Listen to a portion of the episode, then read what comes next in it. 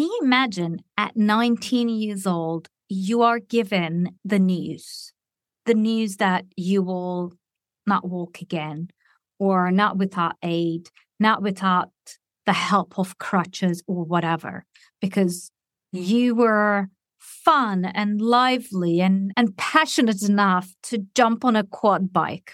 Can you imagine that? And then what? What happens? Well, Amelia Peckham, who is my guest in this episode, tells us that you strip back to basics and then you just learn how to move your toes, how to put one foot after another. And then what happens? Well, then Amelia did not stop there because she is one of those unbelievably courageous and inspiring women who decided to change what was not good enough. And she changed and she created cool crutches because she was not happy with the hospital crutches. And you will listen to her stories. It's an amazingly inspiring story that actually teaches us how important to follow your gut feelings and fight for it and go for it because Amelia went for it. And the only advice that she gave us is go for it. You're in a treat, my friend. So just tune in and have fun. Welcome to the She Is Awesome podcast, the home for women business owners filled with extraordinary stories, giggles, and thoughtful conversations offering inspiring takeaways for your life and your business.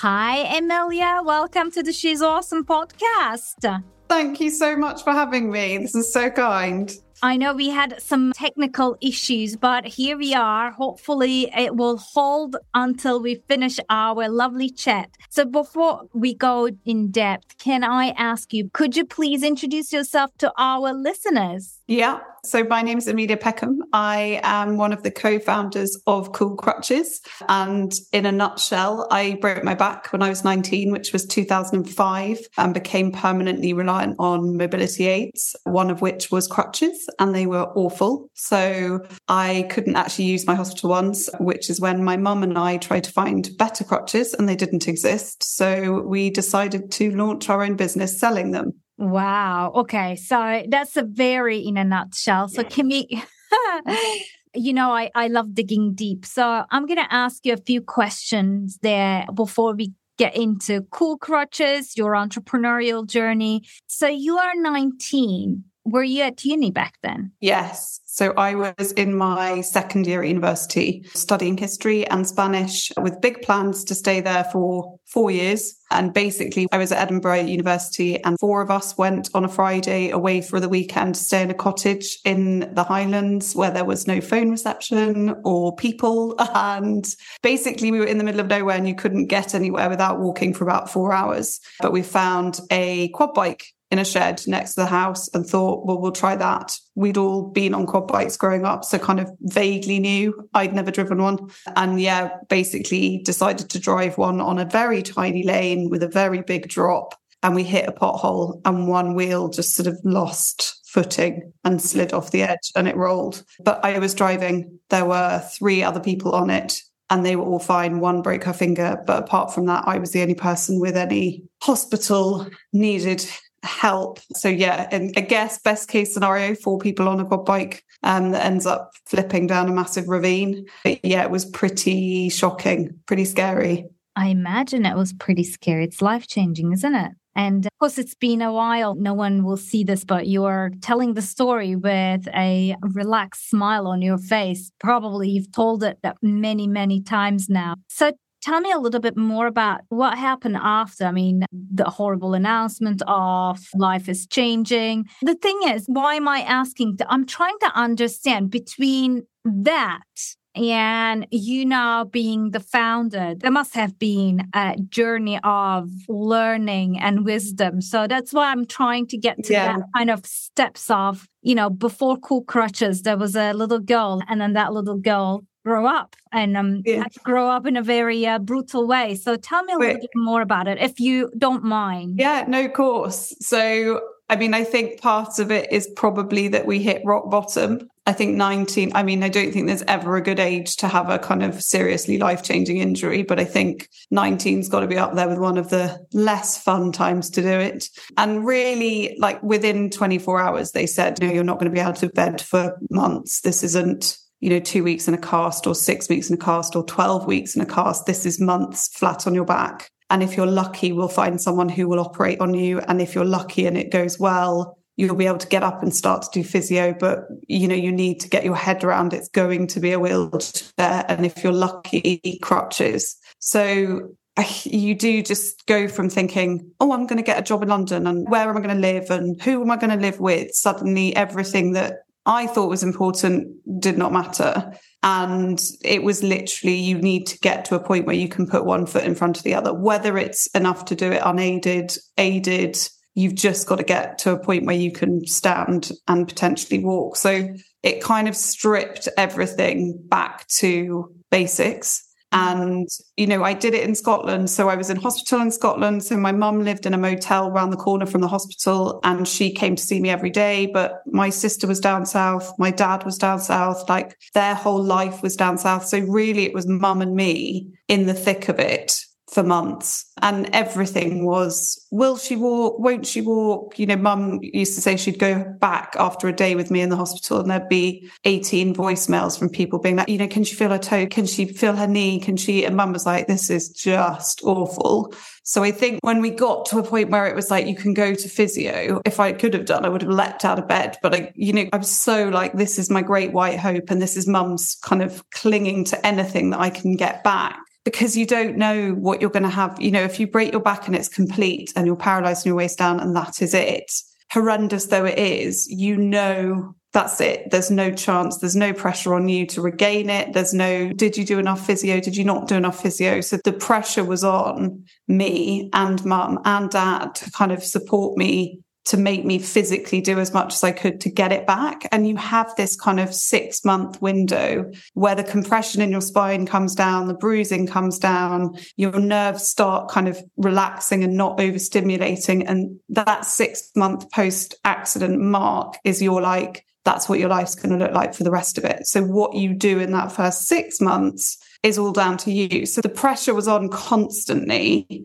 And I think it, it became very quickly apparent that the misery was not fun and the horrible bits were awful and you know the fear of nothing coming back and you know not having any independence haunted us both but really talking about it didn't help so i was like you know if someone comes to visit me i really don't want to tell them that you know, I have to be hoiked out of bed in a sling to go to the loo. I was like, they don't want to hear it. I don't want to talk about it. So and I think this happens to a lot of people. You flip your mindset from what you can't do to what you can. And suddenly things start to feel a bit easier. And you start to think, right, if tomorrow the key is to go to the loo without having to do the sling, so just sit up and move, even if it takes four hours, that was an achievement. And then the next thing was, can I get a pair of shoes on, even if I can't walk with them? Great. So there were little bits of hope the whole way along. But then when it came to the actual rehab and standing and walking. And that was a bit of a like, this is seriously going to be hard. If I get onto crutches, it will be for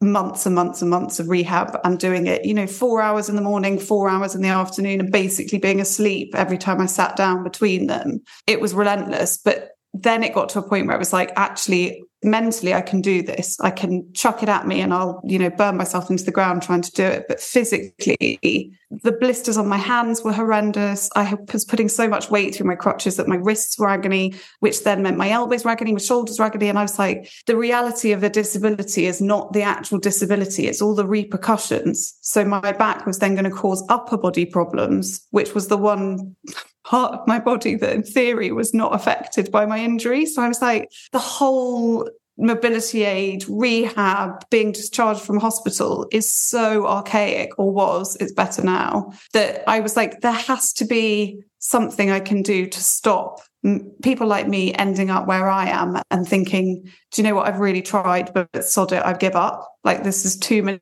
people saying, yeah, you could do that, but we don't have the equipment, or yeah, you could, yeah, we, mm, no, we don't have the money, or it was all kind of in theory, you could walk, but in reality, it's not going to happen. Let's just get on with it. And here's your wheelchair. So that was kind of the lead up to it. And then, you know, we were kind of three, six months in, and mum just looked at me and went, There cannot be no crutches. Like there has to be a crutch that someone in America or China or has made that's molded and doesn't hurt. And I was like, You would think so. But we looked and we looked and we looked and we looked and we looked and there was nothing. And she was like, We have got a choice. We can sit for the next 12 months and continue to talk about your injury? Can you feel your toes? Can you feel your legs? Every time you see someone, will you walk again? And you and I basically sit and stare at my toes, hoping that they'll wiggle one day. Or we do this and we're busy. We've got something to focus on. If we're terrible at it and the product's awful and the website doesn't work and everybody hates it and thinks we're rubbish, we'll give it up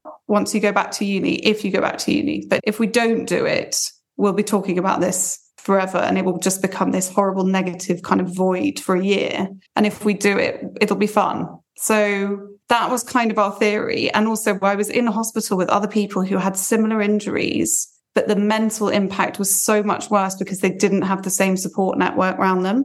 Mm. So there were two professional football players opposite me, both of whom obviously weren't going to play football again. Now, I am not an athlete. I was actually chuffed that I'd never be able to run again because I was like, I hate running.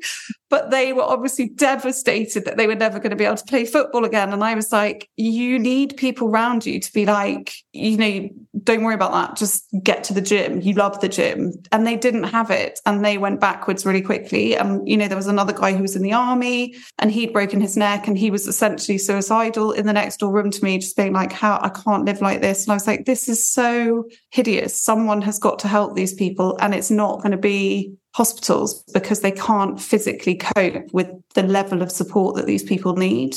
And all of them suddenly, when we were like, we're going to set up a business doing crutches, they were like, doing what? Like, what are you going to put on the bottom? What are you going to put on the top? And it, the whole thing just became this like wave of good. And it was interesting and people were interested in it and everybody wanted them. So sort of that's where it kind of grew from. But I think you know, we always say the business actually is so much more than selling sticks. It's so much more about your like mental headspace and being offered a choice and offered something kind of tangible that you can decide what it looks like. You can decide if you want one. You can decide if you don't want one. Like it, it was about giving people that mental like control and choice and mm. empowerment. And that's why I think it's been successful. You know, I think giving people a wheelchair or sticks or crutches that function is one thing, but you've got to give them the rest. You've got to give functionality and style to make it a powerful thing. Do you see what I mean? Yeah. And I'm going to get to that, but there is so much stuff that you said that I want to highlight a little bit. So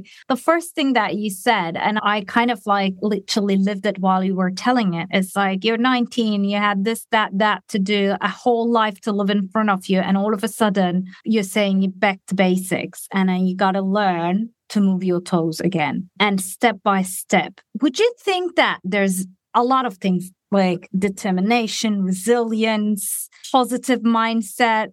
Like, I don't think that it's uncommon to see suicidal thoughts in that environment. It's it should be like I would think it's more common than the oh, Yeah. So there are a lot of human skills that you had to develop or you developed thanks to your mom or things maybe you had in you and then you developed even more at the age of 1920 i mean at the age of 1920 all i was thinking was when was i going to get high right? So that was the that was the you know like oh we're i don't we're, think that changed. I think i was probably still worrying about that. I thought when am i ever going to get out of here and not be sitting with my parents God's sake. It's like, it's like, where's the next boy? Where is the next, uh, you know, so it was like all about fun, fun, fun. And you are in a completely different setup now. And although it doesn't feel like you're developing those skills, but you're developing those skills, would you think that further down the line, those skills actually were also fuel for the business? Uh, yes. And I think I find it really interesting because I think if you put most of the people that I'm friends with in the same boat. I think they'd have the same reaction and they'd come out of it in the same way. But the reality is, I don't know if it's genetic. I don't know if it's nature, nurture. You definitely need a sense of humor that will put you in good stead for it. But you don't know until you get smashed into rock bottom what's going to happen and how you're going to react to it. I think resilience is a weird thing. And I often say this that I've got two children now, and I'm like, all I want them to be is resilient. I want them to be able to cope. You know, something horrid happens, they can pivot and move forwards, and it's not something that rocks them. But to become resilient, you have to go through horrid things. So that's obviously not something you'd wish on anybody. So you're like, well, I wouldn't wish it on anyone, but then you have to go through nasty stuff to become resilient and be able to cope with it. And I think that the bottom line is obviously breaking your back at 19 is an extreme version of this, but horrid things are coming. And, you know, I've got friends of mine whose parents got divorced and it had nearly as negative an impact them as my back had on me. It's relative to you and it's really difficult, but they're coming and you've got to be able to realize that you can only really worry about what you can control. And if you can't control it, you have to be able to compartmentalize it and, you know, move past it. But really, you need to know what you like. You need to avoid what you don't like. And you just need to focus on things that make you happy. And that's probably something I would have learned in my 60s, but I got there a bit yeah. faster. yes. I just want to repeat what you said because please, like, take a pen and write it. You need to control what you can control. That is really important. Mm. And then what you can't control, you need to compartmentalize it, which is amazing. And I, I mean, everything that you say, it kind of sounds uh, shallow to come after that to business, but everything that you say, I feel like superpowers that you developed for life and business. So very inspiring story. Thank you for sharing this. I'm not going to go into depth of everything more, but I wanted to look into now because it was in 2005, you said. So it's almost 20 years ago. And you went through the blisters, horrible experience with crutches, and best business ideas come from real needs. So there was a real need, and you started to develop these crutches. When was that? So we started in 2006 so my accident was in October and I came out of hospital fully by March 2006 and we registered the business in September 2006. So, I mean, it was pretty quick. We spent about three months looking at different manufacturers, isolating the problems we were trying to solve because my biggest one was it didn't draw attention. And so for me, it was, it doesn't click. So people can't hear me coming. You know, small things like doctors were terrified to tell me that I'd never walk again or equally terrified to tell me that I would. And then if I didn't, I'd be like, hang on, you told me I was going to walk and I can't. What's going on? So they'd talk about me down the corridor and I would try and sneak up and be like, what are they saying? Like, I just want to know. But they'd hear my crutches clicking. So I was like, I never got anywhere near the truth. I was like, this is so annoying. They have to be silent. I can't, you know. And I'd arrive uh, in a restaurant and I'd be like, "Oh, here she is," and I was like, "You haven't even seen me yet. I'm around the corner." And they're like, "We can hear you," and be like, "This is so annoying." So that was like, I don't know. I think you just want your independence back, don't you? I didn't want to be heard. I didn't want to be seen, and I did not want to be asked about my accident, which is obviously the polar opposite to me now. So silence, non-slip, because they were lethal and hospital floors are always, you know, those stupid signs that say floor is wet. I was like, oh God, here we go, off all over again. And the hospital ones, you know, they're designed to last 12 weeks max. I was on them for six months and I'd snapped two pairs. So, you know, they weren't designed for long term use. They weren't designed for heavy use. So I was like, they've got to be safe. Someone's going to have to do some sort of health and safety checks to make sure they're certified. And then the other one was when you opened a door, any smart, comfortable crutches were from Europe and they have open cuffs, so they don't go the whole way around. So you'd lift your arm up to open the door and it would fall down. Well, you know, at the best of times, if I bend down to pick up my stick, I'm going splat, let alone like it always happened when I was out and I was like, have a glass of wine, open the door, and I'd be like, oh my God, I can't bend down because I'm going to fall over. So then I ended up sitting on the floor to pick it up and then stand up. And that looks like some sort of performance. So I was like, it's got to be able to hang off my arm. So those were the kind of starting points. And then, you know, we found one that had a really good rubber tip that didn't slip. We found one that had a really good upper bit that gave you a choice between a full cuff and a half cuff.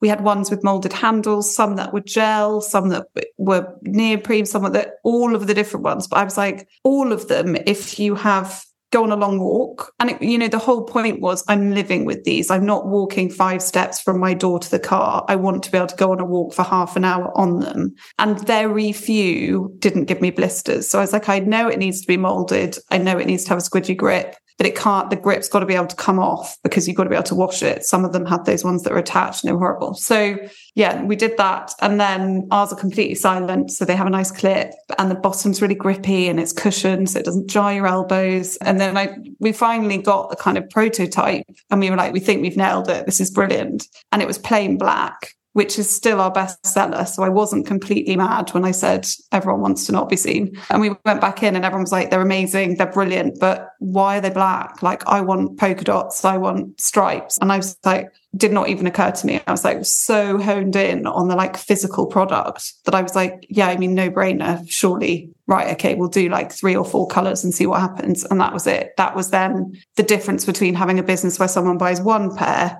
and suddenly people are buying 10. So yeah, like that was market research, wasn't it? And that was asking people and saying, like, what would you have? And they were like, I'd have 10 pairs, I'd have a blue one, a pink one, a leopard one, a great. And I was like, right, okay, great. So, and I guess that's the lean startup model, right? You couldn't come with that idea from the start, and you wouldn't because that would have cost you too much. So, that's great. So things started to work and tick. And then what happened? You got married or not? I don't know, but you had your kids. So we got to September 2006 when we registered the business and I went back to university temporarily between that September and Christmas, I was kind of up and down depending on doctors and stuff. But the plan was I wanted to go back. And this is another huge thing about acquiring a disability is that you very much are fixated on your life before your disability. And I was like, I want to go back to uni. I will work in London. I will get a job in advertising because it's what I wanted to do. And I'm not going to let it stop me. And I was like, I'm still me. Like I'm doing it. So I was like, madwoman. Went back to uni. I mean, luckily we set the business up because I couldn't lift anything. Mum obviously did not want to be lifting boxes and dealing with crutches all day long. So the whole model was based on we have to be able to run it from anywhere with a laptop and that has to be it. So we had albeit the most hideous website you've probably ever seen because we didn't have any money. So we built this like really rubbish website and then had a fulfillment house, which is basically a big warehouse where they pick and pack and send everything so that we didn't have to physically do it because I knew I'd be able to do five orders and then I'd be lying down for three weeks. And so when I went back to uni, we could do it all from remotely and it worked and it was brilliant. So I still wanted to work in advertising and PR and was adamant that that was going to be what I was going to do. Um, so I went back to uni and I was doing work experience on the side uh, in for PR agencies or writing or you know loads of different things and I knew how to send a press release I knew how to write one and I knew how to kind of mass sell it into the press and back then there was no social media so it was just ringing a journalist and saying, This is what happened. Do you want to feature it? And we got a lot of press. I think because it was a fairly shocking story and people were interested in product based businesses then. There was a massive kind of boom in e commerce and it was growing. So it was really relevant and it was really interesting. And also I was young, which I think massively helped. So we got a lot of PR and that then meant there were spikes in sales. And that meant, we had more money to buy more inventory and we released more product, more colors and stuff. But because it wasn't a full time business and it wasn't our full time job, there was no kind of pressure. It made more money, we put more money in. We made more money, we put more money in. But really, it wasn't like either of us were looking at it going, we're going to grow this and make it massive. So it carried on as a kind of side project until about 2016 when I was working. I found out I was pregnant. So I'd got married Again, did not expect that to happen. Met my husband at another wedding. So if anyone's ever thinking, I don't want to go to a wedding, go. You never know, you might meet them. um, and we were together for about 18 months before we got married. And then very quickly found out I was pregnant. Again, was told having children would be asking for it, all the rest of it. And I was like, technically speaking, there's nothing that a spinal injury does to your ability to conceive a baby. It's just carrying it and looking after it that's the problem. So I was like, if I'm sensible and I get help and da da da, I'll be able to do it. So I was very stubborn about that. But because I was pregnant, I went down to part time in my job. And I knew that physically it was going to be a battle to get through the nine months. So I was like, I just am not going to make this any harder for anybody. It's going to be a nightmare. So if I go down to three days, I'm still in the business. I'll end up doing longer and I'll probably overcompensate. So you'll be fine. And my boss was like, don't be ridiculous. I think you should have gone part time ages ago because I think you need to start looking at whether Cool Crutches could be a full time job. And if it's a viable business, you slowly edge out of this business and you start doing it on your own. So from that sense, I was incredibly lucky that my boss was supportive. And then I went on maternity leave and I was really bored. That sounds awful. But the first four months, I was like, this is horrendous. I'm never going to sleep again. Oh my God. And then I was like, I really want to work more than ever before. Like, I do not want to, I'm not a stay at home mum. I can't do playing on the floor with bricks and toys. I can't. I'm just useless at it. And I can't, you know, run around swinging them around roller coasters and soft plays and all. I was like, physically, not for me. So I was like, I need to get a proper job. So that's when I went back and I was like, right, I'm coming back to work after four months. My boss was like, what are you doing? You're like, you can't be doing this. And I was like, I'll work remotely, like I'll do whatever. And he was like, okay, you can come back, but you have to do cool crutches three days a week. You put your child into childcare and you do it and you give yourself six months. And if it doesn't work, can it? And you can come back to work for me. So I was like, okay, great. So I did that. And then sales just went every time I did anything. So I was like, we hit our target within three months, I think. And I was like, right, this is serious. Like, I need to do it. And then COVID came along and I was like, oh my God. But I was pregnant again. And I pulled all the cost out of the business because I was going on maternity leave. And my maternity leave started on the 20th of March, 2020. Oh, no. And we shut down. No, it was good. We shut down the whole country on like the 24th. Yeah. So we didn't get paid anything, but it meant I'd already pulled everything, like all advertising, all marketing, everything had come to a stop. And I was like, we need to give it a year, hoping I was going to do a bit longer on maternity leave second time round to see what it does if I do nothing. Because I was like, then we know worst case scenario, if we don't do any marketing, we don't do any sales, and we don't do any events, what are we looking at? And then we had COVID as well, which massively hit sales because no one was going out and anyone with a disability wasn't using their stick. So it was like, you know, there was just no incentive. But we ended up making the same amount of money because we pulled the cost out. So that was like the best thing that happened because I was like, this is going to survive on its own. If nobody does anything, we're still going to make money. And then when 2021 came around, I was like, the business that I was working for had gone into administration. And I was like, this is all pointing towards doing this full time. And I think I'm going to go for it and we'll give it three months. And I have to hit X amount of revenue. And we did it in three. And then that was it. Like it snowballed and it snowballed so fast. I was like, oh my God, I've bitten off more than I can chew. Help. But I think that happens, doesn't it? And then you hit a wall and you think, I'm going to self combust. I can't do this anymore. And then, you know, you buy an office or hello, we've now got an office. You know, it's been really slow. Like this time last year, I did not have an office. I think I just got a work phone. I think I'd bought a laptop. Like it just was very basic, but you know, we've done really well. And we now sell walking sticks. So that was a huge, huge thing for us to do in 2019. My dad actually fell over. He tripped on a doorstep and smashed his pelvis in eight places, which at the age of 60 is just like about the worst thing you can do for your mobility. So he eventually obviously had the same experience back on crutches and then got down to a walking stick. But they were like, we think you're going to need a walking stick permanently. He's six foot five. Like you can't be buying an Amazon tinny job for someone who's got a wonky pelvis. It just was like, you cannot, cannot have a normal stick. You cannot buy one, dad. And he was like, well, I have to have one. And then he was diagnosed with osteoporosis. So he couldn't use the crutch because the risk was if he fell, he would break his arm. So I was like, right, we need to get a proper stick. Went back to the manufacturer and said, can you do it? Same concept, silent, proper handle, certified. And they were like, definitely. So they did that. And then we thought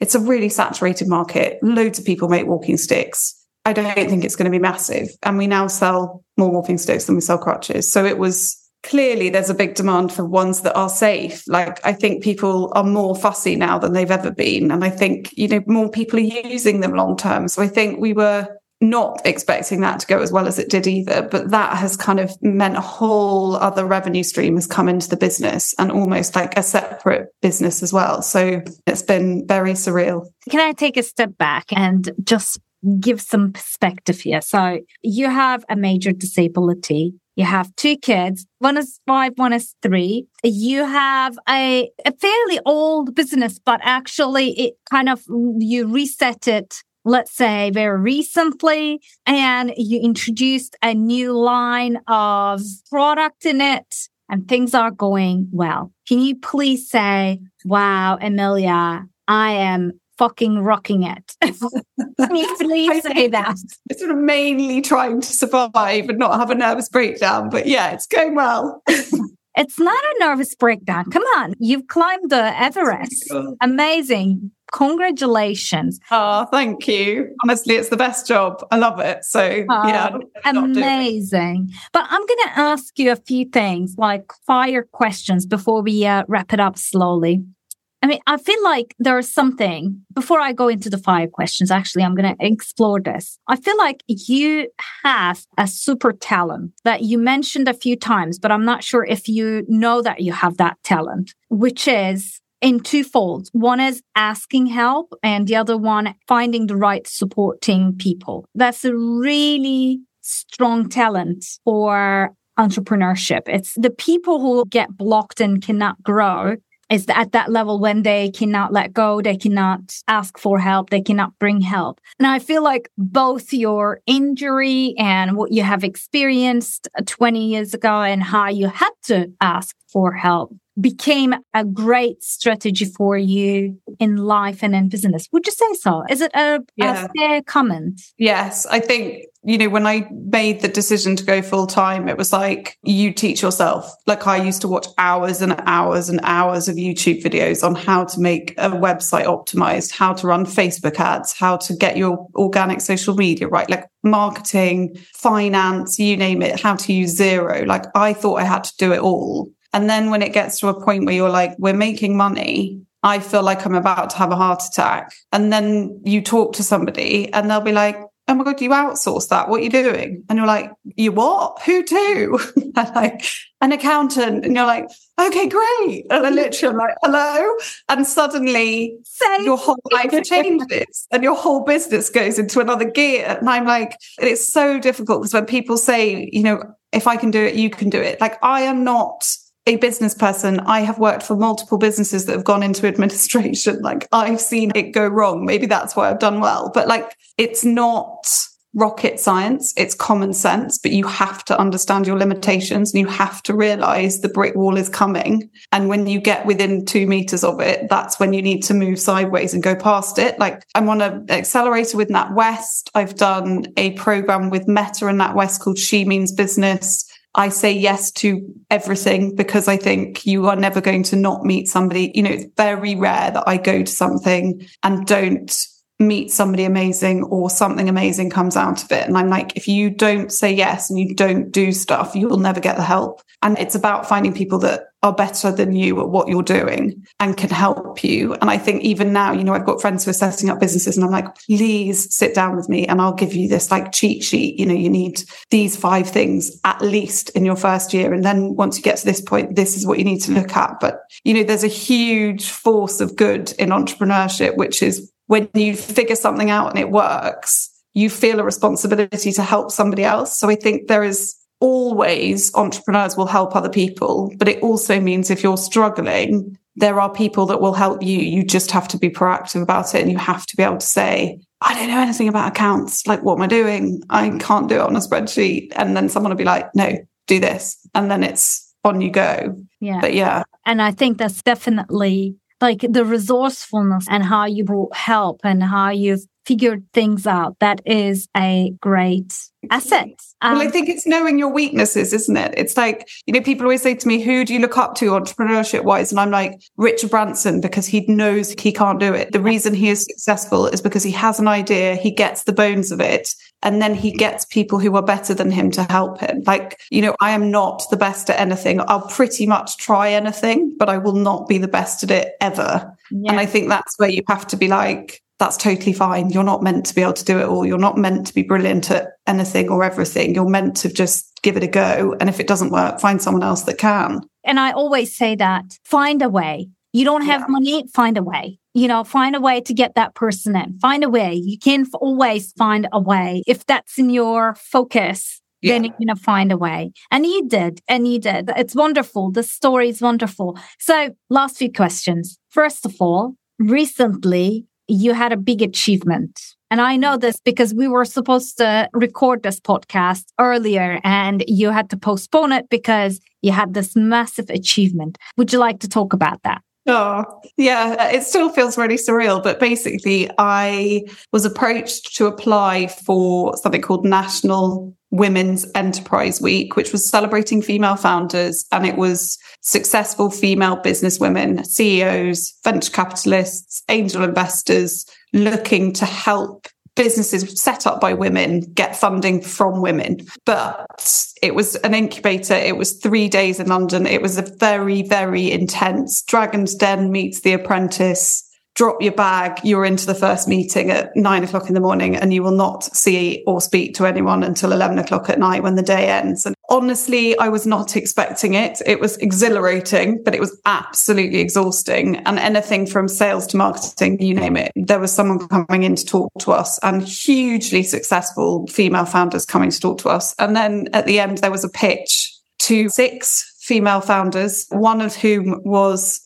the prime minister's wife. So that was a bit of a and like, I mean, she's obviously phenomenal, but the other five weren't exactly wallflowers. It was terrifying. And then, yeah, so 12 of us had gone through this three day incubator and then did our pitches in front of this panel at the end, which was all recorded and in front of everybody in the room, including all the other female founders that were doing it too. And I won a business grant and I am now having very exciting conversations with multiple people out of it. But yeah, it was extraordinary. It was very surreal. So I found out on the Thursday night after the award and I'd won, we went to the House of Lords for a drinks reception and an enterprise award ceremony, which again on its own and I was like, pinch me, I don't know what I'm doing. And I got a message at about 6.30 saying, oh, I didn't realize, but it's actually my eldest son's sports day tomorrow afternoon. And I was like, oh my God, to get back, I am going to need to be on a train at 7.15 tomorrow morning and it's currently 11 and I am in the House of Lords. What am I doing? And I was like, right, okay. So I did that whole week, adrenaline, literally didn't sleep and then got on a train on Friday morning and got to school by midday. And I was sitting on a patch of grass with my other child and my husband and being like, how is this just I've just this time yesterday I was shaking the Prime Minister's wife's hand and today I'm sitting on a piece of grass in a field watching children run around like motherhood and entrepreneurship yeah. how it marries. Well but one of the women who was on the panel was at the drinks the night before and she saw my face when my phone went and she said, I hope it's not to do with your children. I was like, it's only sports day tomorrow afternoon. She was like, you go, you go. No matter what happens, you never, ever, ever don't do the mummy bits for your business. You always say yes to the mummy bits. And I was like, okay. so yeah, very surreal, but I've only just recovered and it was three weeks ago. I can imagine. I can imagine. Well, that sounds just fantastic. I'm so happy that oh, that award was awarded to you. I think uh, you deserve it. Cool Crutches deserve it.